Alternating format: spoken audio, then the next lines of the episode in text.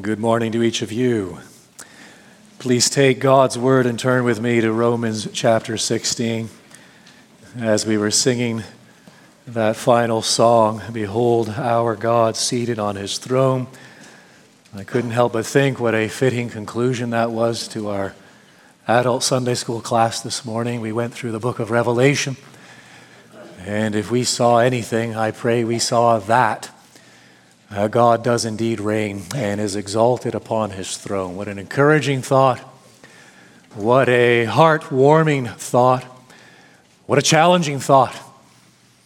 And uh, a blessed thought. And I pray that as we turn our attention now to God's word, that he would send forth his spirit and speak to us, instructing us, edifying us, challenging us.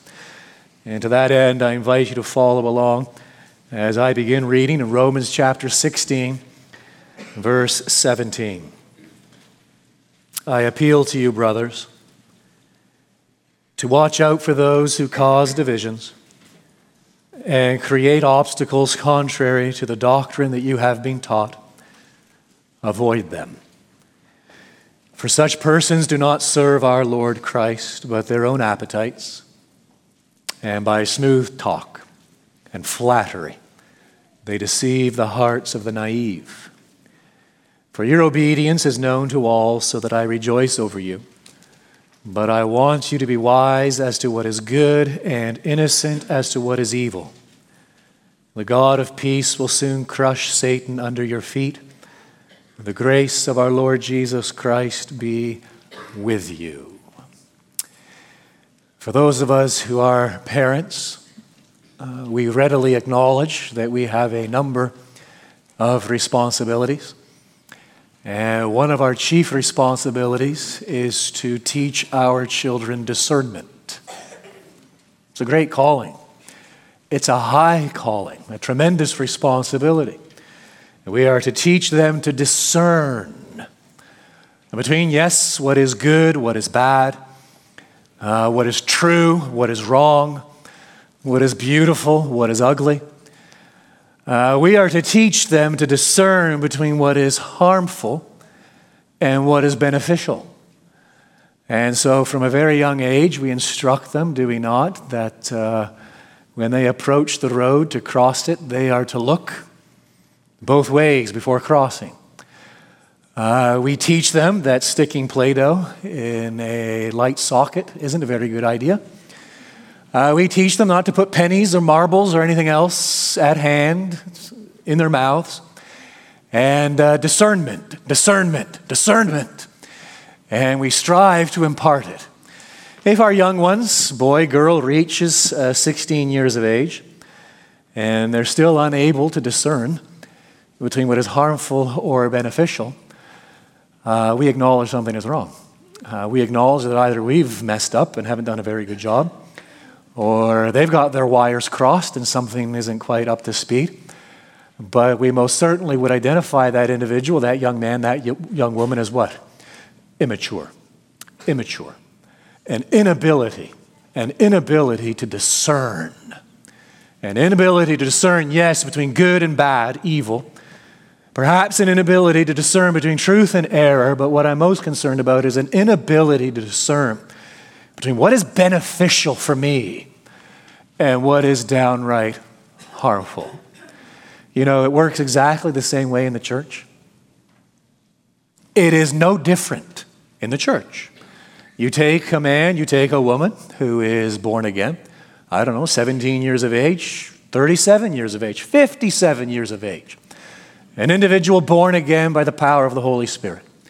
And this individual, praise God, uh, sees his sin, like he never saw it before, and understands his precarious position before a holy God, and acknowledges and recognizes that he has but one hope it is the cross, the cross of Christ, where the Lord Jesus has borne the penalty due for us, due to us on account of our sin. And that individual places his faith, her faith in the Lord Jesus. And we now identify that person as a Christian. That individual now has a tremendous responsibility, and the church has a tremendous responsibility to help that, church, that individual to do what? No matter the age, to discern, to grow up, to actually increase in maturity. Yes, an ability to discern between what is good and bad, right and wrong, truth and error, beautiful and ugly in the sight of God. And to discern between what is beneficial and what is harmful. And that is exactly, precisely what the Apostle Paul is doing in our text, the text before us, the verses before us. He is exhorting as he wraps up this epistle, as it draws quickly to a close. He is exhorting his fellow believers, this church at Rome, to make sure, above all else, that they develop discernment, that they grow in discernment. And so we're going to consider specifically what Paul has to say to the church at Rome and by consequence, by inference, to us. Again, our text, verses 17 through 20. And what I want you to notice, firstly, there's a twofold appeal. And then I'm going to want you to notice, secondly, there's a twofold reason for the twofold appeal. And then I want us to note, thirdly, that there's a twofold hope to help us put into practice the twofold reason which is given for the twofold appeal. You got that? I think it's in the notes. I sure hope now, now I put it in the notes. Three divisions, very simple a twofold appeal, a twofold reason, and a twofold hope. So we begin with verse 17. A twofold appeal. How does he begin? There you have it. I appeal to you, brothers. Literally, I beg you. I plead with you. It is an expression of urgent affection, an expression of urgent affection. I'm not going to ask for a show of hands because I already know who you are. Those of you who have been accompanying this series through Romans for quite some time now, you hear those words, I appeal to you. I appeal to you. There's a familiarity, isn't there? Go right back to chapter 12. Right back to chapter 12, verse 1. Same phrase, precisely the same words. I appeal to you, therefore, brothers. Return with me to chapter 15 and look with me at what Paul says in verse 30. I appeal to you, brothers. And now in our text, chapter 16, verse 17, for a third time, I appeal to you, brothers. There's a sermon in itself. Three times in this epistle, toward the end, in what we might call the more practical portion of this letter, Paul makes this threefold appeal. In chapter 12, it is an appeal to what? Give your lives, offer your lives as a, your bodies as a spiritual sacrifice. It is a call to consecration. In chapter 15, verse 30, I appeal to you to strive with me in your prayers. It is a call to prayer. I dare say it is a call to closer communion with God. And now, in our verse, the verse before you, I appeal to you to what? To be discerning. And so, an appeal, firstly, to consecration, an appeal, secondly, to prayer, that is communion with God, and an appeal, thirdly, to discernment. Like I said, that's a sermon in itself. We're not going to stop there. We're not going to limit ourselves to the, that threefold appeal, but I must say there is something very pastoral here. I hope you're not missing it. Very pastoral. Let me just put it out there for what it's worth and I think it's worth it or I wouldn't be doing it. Put it out there. That I can trace just about every spiritual problem. You know, I want to say every spiritual problem I can trace, but I need to acknowledge maybe there's something that has, has escaped my notice. So I'm going to say 99% of spiritual problems I can trace back to a failure to heed one of those three appeals a call to concentrate, to, to consecration. That is to live your life for God. A call to prayer. That is seek closer communion with God. And a call to discernment. And so I'm going to speak pastorally to someone, perhaps someone's, a group of people, many people, I don't know, but I'm going to hazard a guess this applies to someone. There you find yourself, you're sitting here, Grace Community Church on a Sunday morning. You identify yourself as a Christian, a believer, a follower of the Lord Jesus. But you acknowledge, perhaps you would openly acknowledge it, but you most certainly would secretly acknowledge it, that you are at a point where you can only describe your sojourn as spiritual stagnation. I think I know where I've been, kind of know where I am, but I have no idea where I'm going. And you have just been spinning your wheels for some time. Uh, my youngest, she will remain nameless. She likes to ride her bike with the training wheels, right?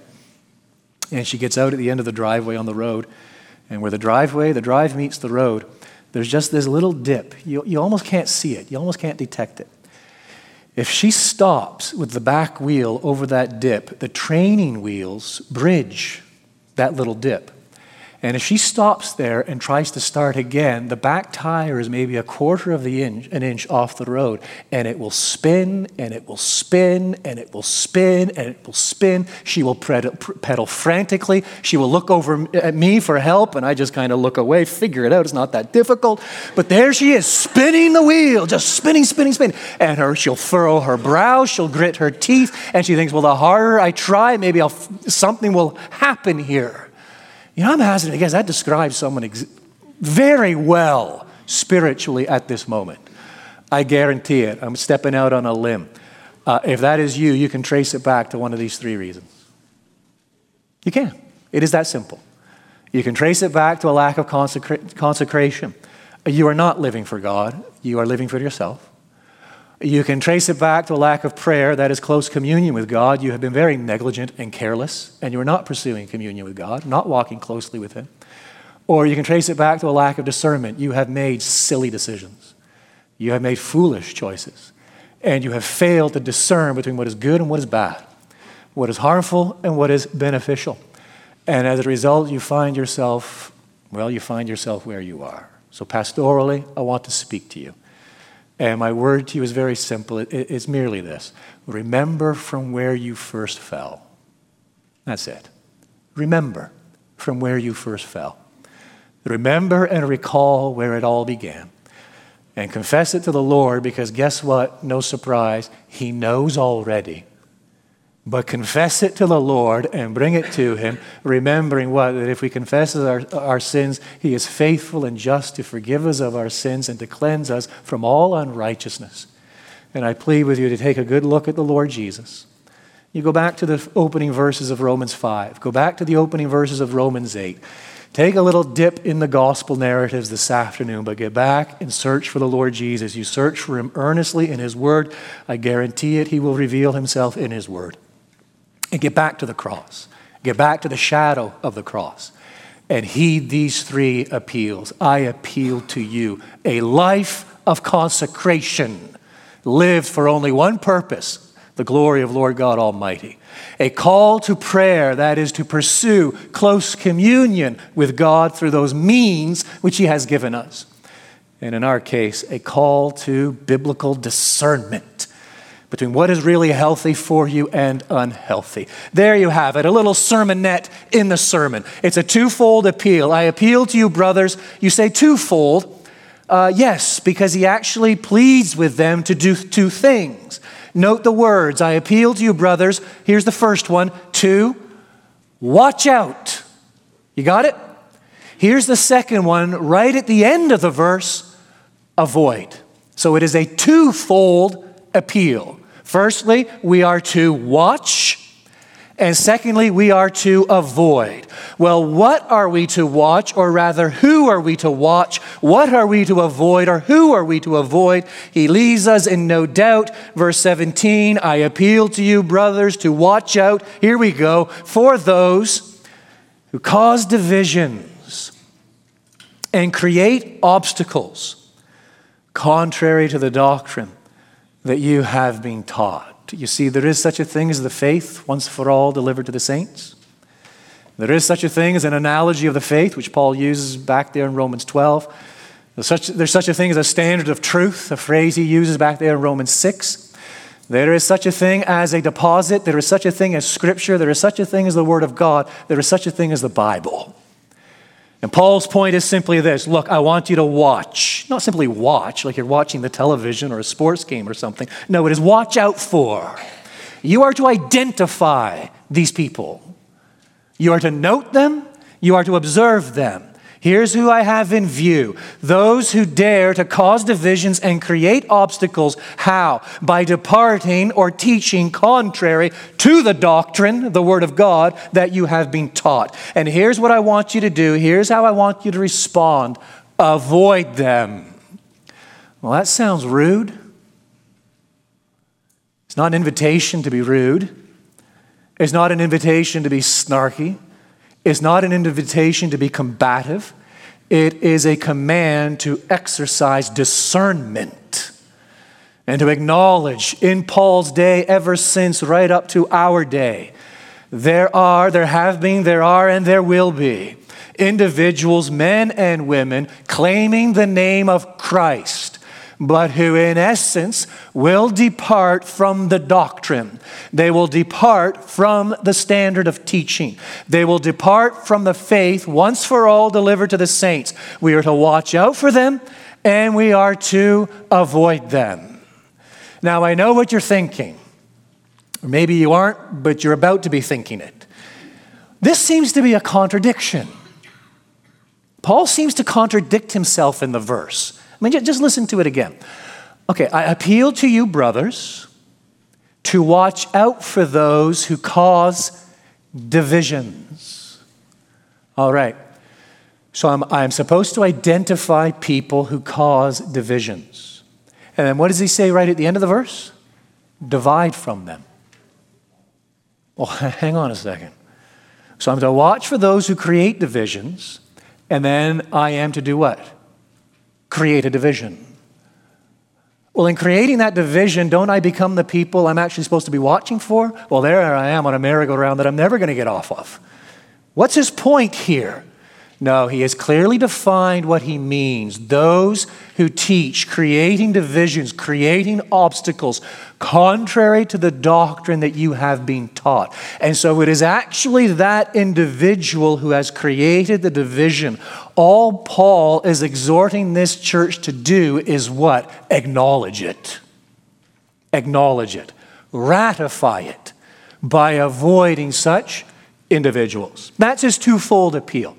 He backs it up now with a twofold reason into verse 18 for, or if you like, because. And so immediately you see the connection between the 18th verse and the 17th verse. He's building, he's giving a reason. Here's reason number one For such persons do not serve our Lord Christ, but their own appetites, and by smooth talk and flattery they deceive the hearts of the naive. For, I think this is reason two, for your obedience is known to all so that I rejoice over you, but I want you to be wise as to what is good and innocent as to what is evil. So you're following his thought flow. He's given the twofold appeal. I appeal to you to watch, I appeal to you to avoid. Now let me give you a twofold reason why such vigilance is so necessary, why it is absolutely essential that you heed my appeal. Here's reason number one. I'm going to sum it up in a single word deception. 18th verse. For such persons, in other words, those I've just described back in verse 17, those who cause divisions and create obstacles, such persons, those people, make, do not misunderstand this. They do not serve our Lord Christ, but their own appetites, literally bellies. They serve their own bellies, is a literal translation. And by smooth talk and flattery, the Greek word from which we get our English word eulogy, which means what? Blessing. They're flattery. They bless people. Bless you, bless you, bless you, bless you. Eulogy upon eulogy upon eulogy. But by their smooth talk and their flattery, they actually deceive, hence the word I'm using, deception, the hearts of the naive. Now, no one wants to be known as naive, do we? The unsuspecting.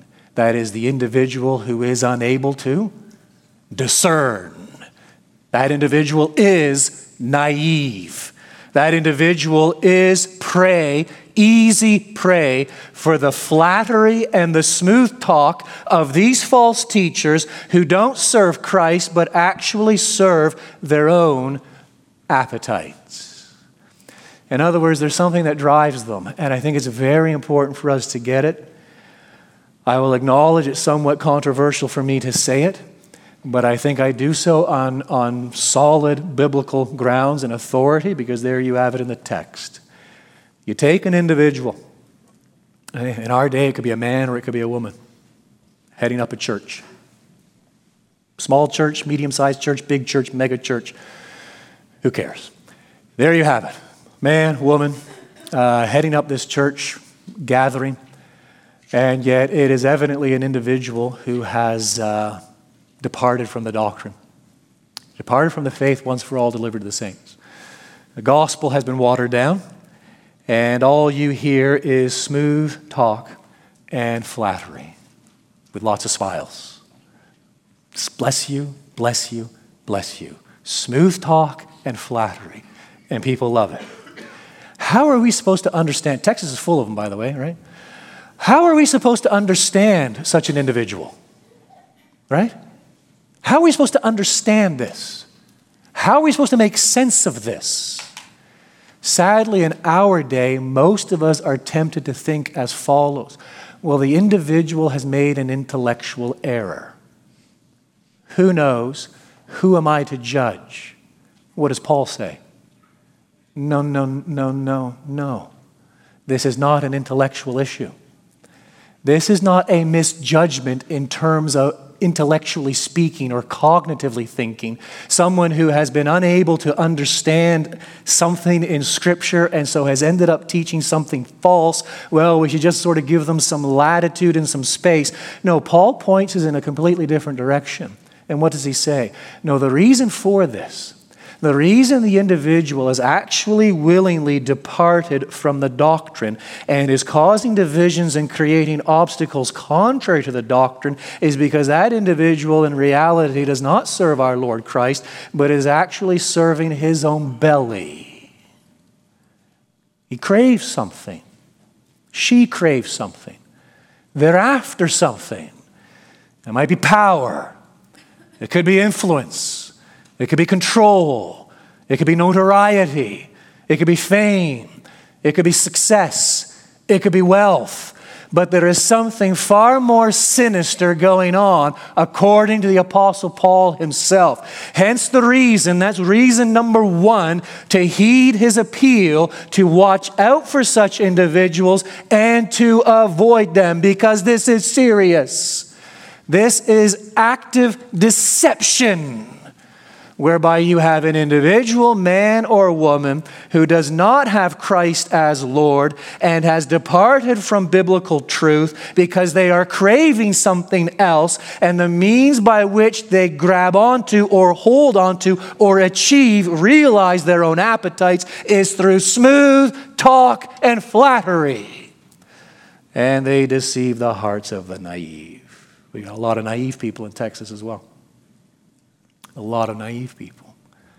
Complete lack of discernment when it comes to biblical truth. I know that sounds harsh of me to say that, doesn't it? No, you're going like this. That's wonderful. That wasn't harsh of me to say that. It's the truth. It is the truth. It is the state and the condition of much of evangelicalism in our state today a complete and utter lack of discernment when it comes to the Word of God, the biblical gospel, and exactly what we're all about here as Christians living in our day. The second reason is this it builds in verse 19 for your obedience, he says.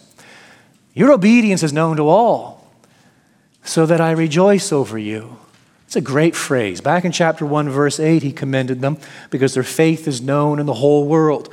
I mean, earlier he has told them in chapter 15, verse 14, hasn't he? I am satisfied about you, my brothers, that you yourselves are full of goodness, filled with all knowledge, and able to instruct one another. So, compliment, yes, upon compliment, the reality of their faith. He is happy for it. Here he says it again for your obedience is known to all, so that I rejoice over you. You know, that in and of itself I didn't intend to go down this road, but I think it's worth going down going there. That statement in and of itself is very telling. Because even as a pastor, member here at Grace Community Church, I have often thought this way. I've often thought, look, if the Apostle Paul were to walk through our doors, here we are in May, and there he is in the flesh, the Apostle Paul, and spend a month with us, what would he say at the end of it? Here's what I hope he doesn't say. Here's what I hope he doesn't say. Well, that's a church with great music. I hope he's got a little more to say than that. That's a church with a great sense of community. All right, no, I'm looking for a little more. That's a really busy church. Lots of activity. Yeah. There's a church with a ton of programs and ministries making a difference. No, no, no. Above all else, here's what I would pray that the Apostle Paul would echo this statement Your obedience is known to all so that I rejoice over you. Our obedience. That's a healthy church from Paul's estimation vantage point. Your obedience is known to all so that I rejoice over you. But here's what, where I think his thinking is going here. Look, that's the reality. But these, these individuals, I've warned you off, right? I've warned you to watch out for them. I've warned you to avoid them. I've given you reason number one it's because they serve their own appetites, and in so doing, they're seeking to deceive others. And I want you to get this your obedience is known to all, so that I rejoice over you. But if you don't watch, and you don't avoid, and you succumb to their deception, what will the result be? Your obedience will fail. They will lead you away from the Word of God. They will lead you away from what is pleasing in the eyes of the Lord. What you are known for now, you will not be known for then. Oh, I rejoice that it is not so at this moment. I rejoice that your obedience is known to all. But, but, but, middle of verse 19. Oh, I want you, back to this idea of discernment. I want you to be wise as to what is good and innocent as to what is evil. So, deception and the potential for disobedience. The twofold reason buttressing Paul's twofold command. And if you're like me, you read this and you think, well, that's a little daunting. The condition of the church today is downright depressing. And uh, to the left of me, to the right of me, below me, above me, all around me. Oh, the, the, the, teaching going on out there, and the things we hear, and the things we're exposed to, and the ideas that are so prevalent, and the philosophies and worldviews that seem to have a grip on, on, on what professes to be the church in our day. Oh, this is so daunting. Who's up to this? Who's up to being able to exercise this kind of discernment of watching and avoiding? Yes, because we recognize the danger of deception and the danger of disobedience. Paul doesn't want to leave it there, and so he imparts a twofold hope. Here's hope number one, final conquest, verse 20. The God of peace will soon crush Satan under your feet. There is hope. Now you hear that phrase, and you should hear an echo. It is an echo out of Genesis 3. That subsequent to the fall, Adam and Eve's rebellion against God, God addresses the serpent. He speaks to Satan. And he makes it known. This is the first redemptive promise. This is the first messianic prophecy. I am going, I, God Himself speaking, I am going to put enmity, hatred between you and the woman, between your seed and her seed. You will bruise his heel. He, it becomes singular all of a sudden, will bruise your head. Crush it. Here, I think this is what Paul has in view that text out of Genesis 3 the God of peace will soon, so the fulfillment of that prophecy, the God of peace will soon crush Satan under your feet. I want you to notice a couple of things. The first is this the God of peace will soon crush Satan. Crush Satan. Uh, when does this happen? Well, I submit to you, it has happened. It has happened in one degree, one sense at Calvary's cross. We read of that in Colossians 2, that the Lord Jesus at Calvary's cross disarmed all the rulers and authorities and powers. He dealt a death blow to Satan by exercising his authority and his victory over sin and the grave. But I suggest to you there's a second stage. Not only has Christ crushed Satan and did so at the cross, he is currently crushing Satan because he has been exalted to the right hand of God. He now rules and reigns supreme over every authority, every name that is named, not only this age and the one to come. And I suggest to you, thirdly, that there's a third stage that he will, this is the consummation, crush Satan. And that's 1 Corinthians 15. When he comes again, and there's a great and glorious resurrection, renovation of the cosmos, separation between the sheep and the goats, the righteous and the unrighteous, believers and unbelievers. There is eternal condemnation, death for unbelievers, and there is eternal bliss for believers. That will be the final act, the final stage in this crushing of the head of the serpent. So that's the first thing I want you to notice. The second thing I want you to get is this that word soon. You wrote this 2,000 years ago. Doesn't seem to be very soon. What does Peter say in his second epistle? I want you to know, I don't want this to mistake your attention. That with the Lord, uh, a thousand years is as one day. Thank you. And one day is as a thousand years. The Lord is not forgetful concerning his promise. Soon, from the perspective, the vantage point of God. And the third thing I want you to get is this yes, he will soon crush Satan. Third thing I want you to get where? Under your feet. Why? Because as far as God is concerned, we are one with Christ. And even now we are seated with him in the heavenly places. And a day is coming when we will enter our glorified state we will see him as he is, and we will be like him. And that final stage in the crushing of Satan, the bruising of his head, will be under our feet by virtue of our union and identity with the Lord Jesus Christ. There is hope to do what? There is hope to heed the appeal. Second hope is this, right at the end of verse 20 the grace of our Lord Jesus Christ be with you. That's now. So the first hope is final conquest. The second hope is present support. That the grace of the Lord Jesus is with us. Again, as a Christian, because I am one with Christ by the Holy Spirit. And so, my identity, I call myself a Christian. I take the name of Christ because I am one with Him in God's estimation.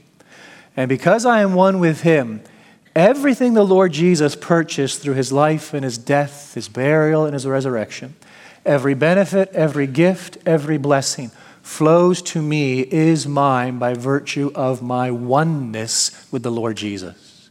He is an inexhaustible fount of grace. Oh, may the grace of the Lord Jesus be with you. Grace to endure grace to sustain, grace to persevere, and grace to exercise discernment in heeding the appeal of the Apostle Paul to watch out for those who cause divisions and create obstacles contrary to the doctrine that you have been taught. Avoid them. Now, here's what I want to do. There's the text. I want to give you five points of application quickly as we conclude this morning. Five very simple, straightforward points of application that I think would be a mistake on my part not to emphasize. Here's point of application number one. As a matter of fact, I'm wording these by way of appeals. And so I'm appropriating that phrase at the start of verse 17, personalizing it. I appeal to you, all of you sitting here. Here's number one I appeal to you in our day to watch for those who teach an unbiblical view of man. All right? I think these five are so important, what I'm going to give you. I appeal to you, I plead with you, I urge you, I beg you to watch for those who teach an unbiblical view of man. You get the doctrine of sin and the doctrine of man wrong as it is articulated in Scripture, and you distort, twist, corrupt the gospel invariably. Right? You get it wrong. You get the problem wrong, guess what? You get the remedy wrong. That's why today it's all bless me, Lord, bless me, Lord. It's all I ever hear. No one weeps, no one pleads, no one even sheds one tear. Keith Green, by the way, in case you were wondering. It's all about me. Blessing, blessing, blessing, self realization, self fulfillment. Here it is your best life now, happiness now, realization now, creating my self identity now. Me, me, me. You get the problem wrong, you get the gospel wrong. Here is the problem as articulated by the Apostle Paul all are under sin. Period. What exclamation mark perhaps would be more fitting? All are under sin. That is the problem. The fountain is polluted, and whatever comes from this fountain through me, however good it might look to others, is polluted in the sight of God because our hearts are not right in the sight of God. Because from the moment we enter this world, we are riddled with self love. That is our governing, operating principle.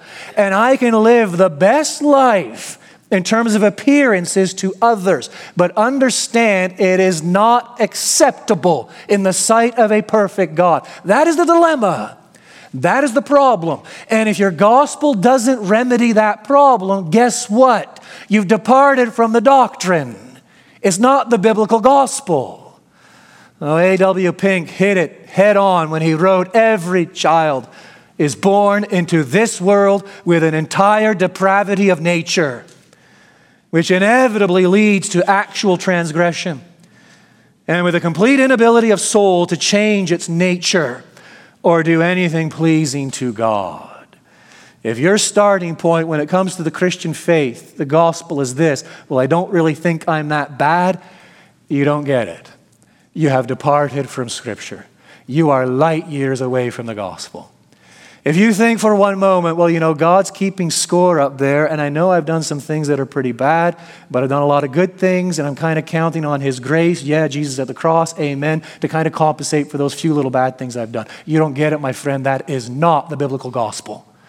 If you came to Jesus because you think He's going to make your life wonderful, and solve all your problems and give you material blessings now, bring reconciliation in your relationships and prosper you in the workplace, somehow give you a secure, blessed life, you have departed from the Word of God. That is not the biblical gospel. I appeal to you, I plead with you to watch for those who teach an unbiblical view of man. Building on it, I appeal to you, watch for those who teach an unbiblical view of the gospel. Here's the gospel in a nutshell Romans 3:24. We are justified by God's grace as a gift through the redemption that is in Christ Jesus. That is the only suitable remedy for the problem my sin. I know who I am. Oh, I'm so aware of who I am. And I'll tell you, sometimes I'm amazed that you sit there and you listen to me preach. If you knew the half of it, you wouldn't. And if I knew the half of your life, I wouldn't preach to you, right? There you go. And I am amazed. I am astounded not, you know, not so much because of what's been done externally, from, you know, externally measured up with other people. I guess probably people looking on will think, well, there's a pretty good guy. No, but it's because of what lurks in the heart. It's because of what lurks there. It's because of the condition of the heart. It is what bothers me and it is what troubles me, and I need a Savior. I need a Savior who can deal definitively with my corrupt heart. I need a Savior who, yes, is going to bear the penalty for my sin. Not just sins I've committed, but my sin, who I am, and my twisted thinking and depraved heart.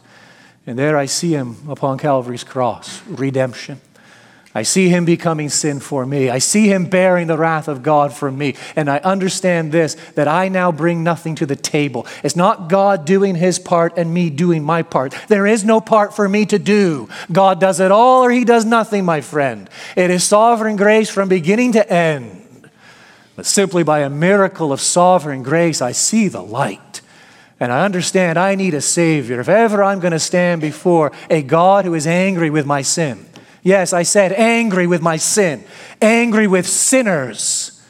If ever I'm going to stand before a God who has pledged, who has promised to judge eternal condemnation, anyone who is not absolutely perfect, well, there you go, my friend. If I'm going to stand before that God, well, then I need to find forgiveness. I need to find forgiveness in someone who has lived the life I couldn't live, perfection. And I need to find someone who has borne the penalty for my sin so that a just God might justify me, declare me just in his sight.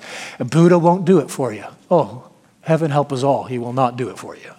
There's nothing in Islam that goes anywhere near here.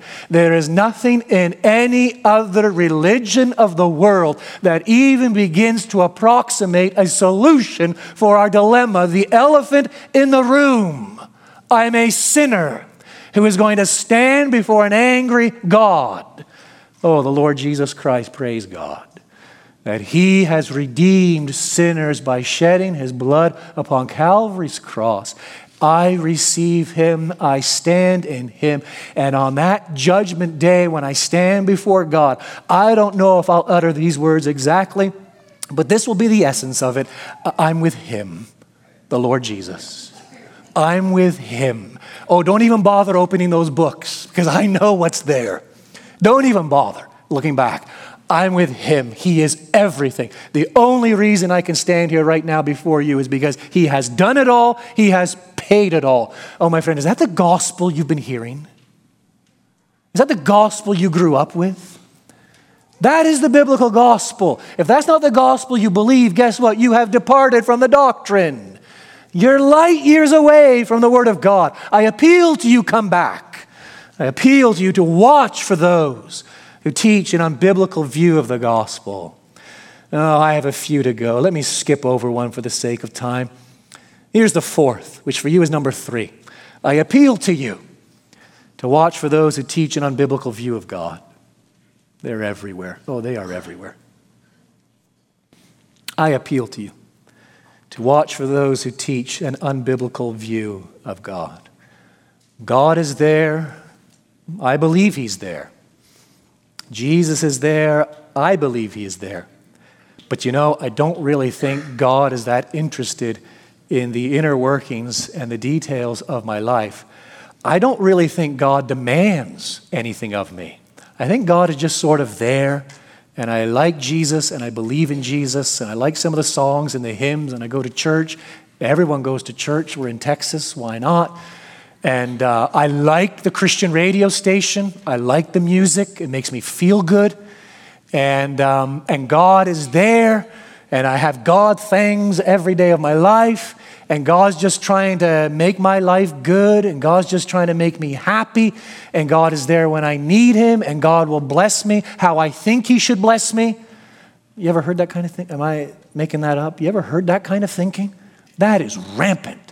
That is, again, my friend, I'll use the phrase again light years from the scriptures. That has absolutely nothing to do with biblical Christianity. That is a God created in our own image. That's what it is. That's the genie in the bottle. You rub it a few times, out he comes to grant your three wishes. Now, here's the biblical God. Romans 11:33, oh the depths of the riches and wisdom and knowledge of God. How unsearchable are his judgments, and how inscrutable are his ways. For from him and through him and to him are all things. To him be glory forevermore. Amen. It's fascinating. Human history is a misnomer. It's not the history of man, it is the history of God. It is the history of what God is doing. The one who was before all things, the one who will be after all things, the one who is above all succession of time, and the one who, according to his own eternal counsels, has purposed to glorify himself in the salvation of sinners. It is all about his glory everything from Him, through Him, and to Him. Uh, God is not there to serve me. God is not there whenever I think I need Him. God is not there to make me feel good when I'm down in the dumps. Uh, God is not there so I can just pray every day, bless me, bless me, bless me. Uh, God is not there sort of as some sort of life coach to help me get through. No, God is there as the omnipotent sovereign of the universe who governs all things. You do not take one breath apart from the will of Almighty God. Do we understand that? And this God has chosen to glorify himself rather than righteously condemn sinners. He has chosen to glorify himself in those who are one with his Son, the Lord Jesus. Oh, those who repent of their sin, those who believe in Christ. Is that your God? Because I'll tell you, if it isn't your God, I appeal to you. I beg you to watch for those who teach an unbiblical view of God. I beg you, I plead with you to put away from your mind that little idol you've created in your own image and understand who He is, really is. Behold our God seated on His throne. And understand that this world and universe is merely a stage in which he has chosen to reveal his eternal glory. And then, just lastly, quickly, I appeal to you. And this is the, the, the real crux of the text. I appeal to you to discern. Charles Haddon Spurgeon said, Discernment isn't a matter of simply telling the difference between what is right and wrong. It is the difference between right and almost right. How true that is in our day. It is the difference between right and almost right. Almost right is not enough. We dare not depart from the doctrine, the Word of God. Oh, here's my final admonition the words of the Apostle Paul be wise. Oh, please, please, please, please be wise as to what is good and innocent as to what is evil. Our Heavenly Father, as your word declares, you are enthroned in majesty and the entire heavenly host worships around your throne. And we praise you because you, whose ways are unsearchable, whose judgments are inscrutable, you have revealed yourself. You have not revealed yourself in some mystical inner voice. You have revealed yourself in the scriptures. You have revealed yourself in the Bible, your word. And as we have opened it and proclaimed it and heard it and considered it this day. We ask you now to bless it to our hearts. Give us that understanding that we so often lack. And having understood, give us that application which we so often resist. We pray that you would bend our wills into conformity with your will as reve- revealed in your word. And we ask it this day for your glory. And in the name of Christ we pray. Amen.